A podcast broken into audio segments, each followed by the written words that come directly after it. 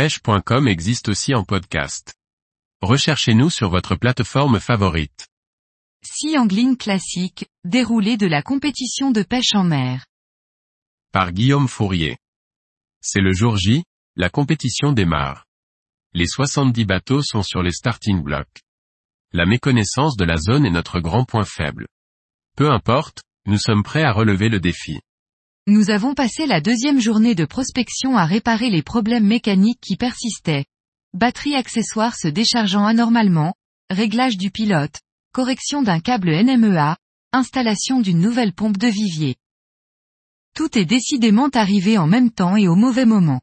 Peu importe, c'est le jour J et il nous faut partir, notre handicap est clairement la méconnaissance des zones à top, émissol et ray.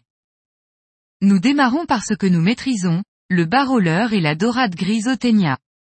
D'entrée de jeu, nous validons des barres et nous plaçons en haut du classement. Le quota de 3 barres et de 3 dorades est pris dans la matinée. Mais voilà, la stratégie n'est pas là. Les gros scores se font avec des requins à et des émissoles. De plus, les raies sont presque aussi importantes que les barres dans ce classement. Nous décidons tout de même d'insister sur les barres jusqu'à midi pour monter la taille moyenne. Direction le seul spot repéré lors du pré-fishing. Nous effectuons notre dérive le long des bancs de sable dans un courant en baisse. Alors que les scores des autres compétiteurs grimpent et nous font descendre dans le classement, nous trouvons notre premier top. Nous capturons dans la foulée une belle raie bouclée sur ce même spot. Ces deux poissons successifs nous maintiennent en bonne position. Nous enregistrons d'autres touches. C'est là que nous prenons une leçon. Un bateau nous voit et remonte la dérive. Il s'ancre, nous ne pouvons plus pêcher la zone, car nous ne pouvons nous approcher à moins de 30 mètres des compétiteurs sous peine d'être disqualifiés. Nous avons un traqué à bord et les règles sont strictes. D'ailleurs, c'est le bateau des gagnants de la compétition qui a pris le spot, ce que nous découvrons le lendemain. Nous retenons que lorsqu'un poste est identifié, il faut s'y ancrer pour se l'approprier. Les pêches ancrées sont quasiment incontournables pour espérer se classer. Nous attaquons la deuxième manche par les dorades grises.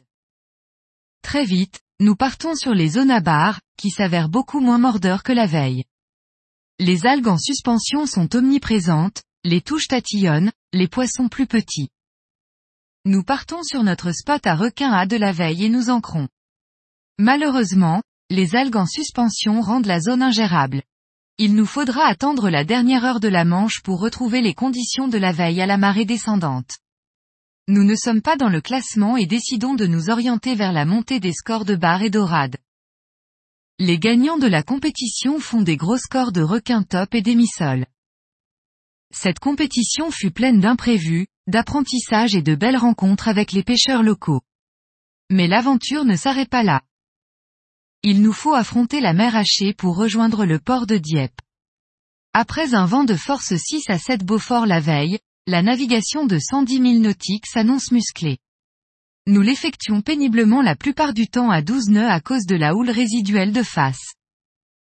Et pourtant, de retour au port, nous n'avions qu'une hâte, revenir plus fort en 2023.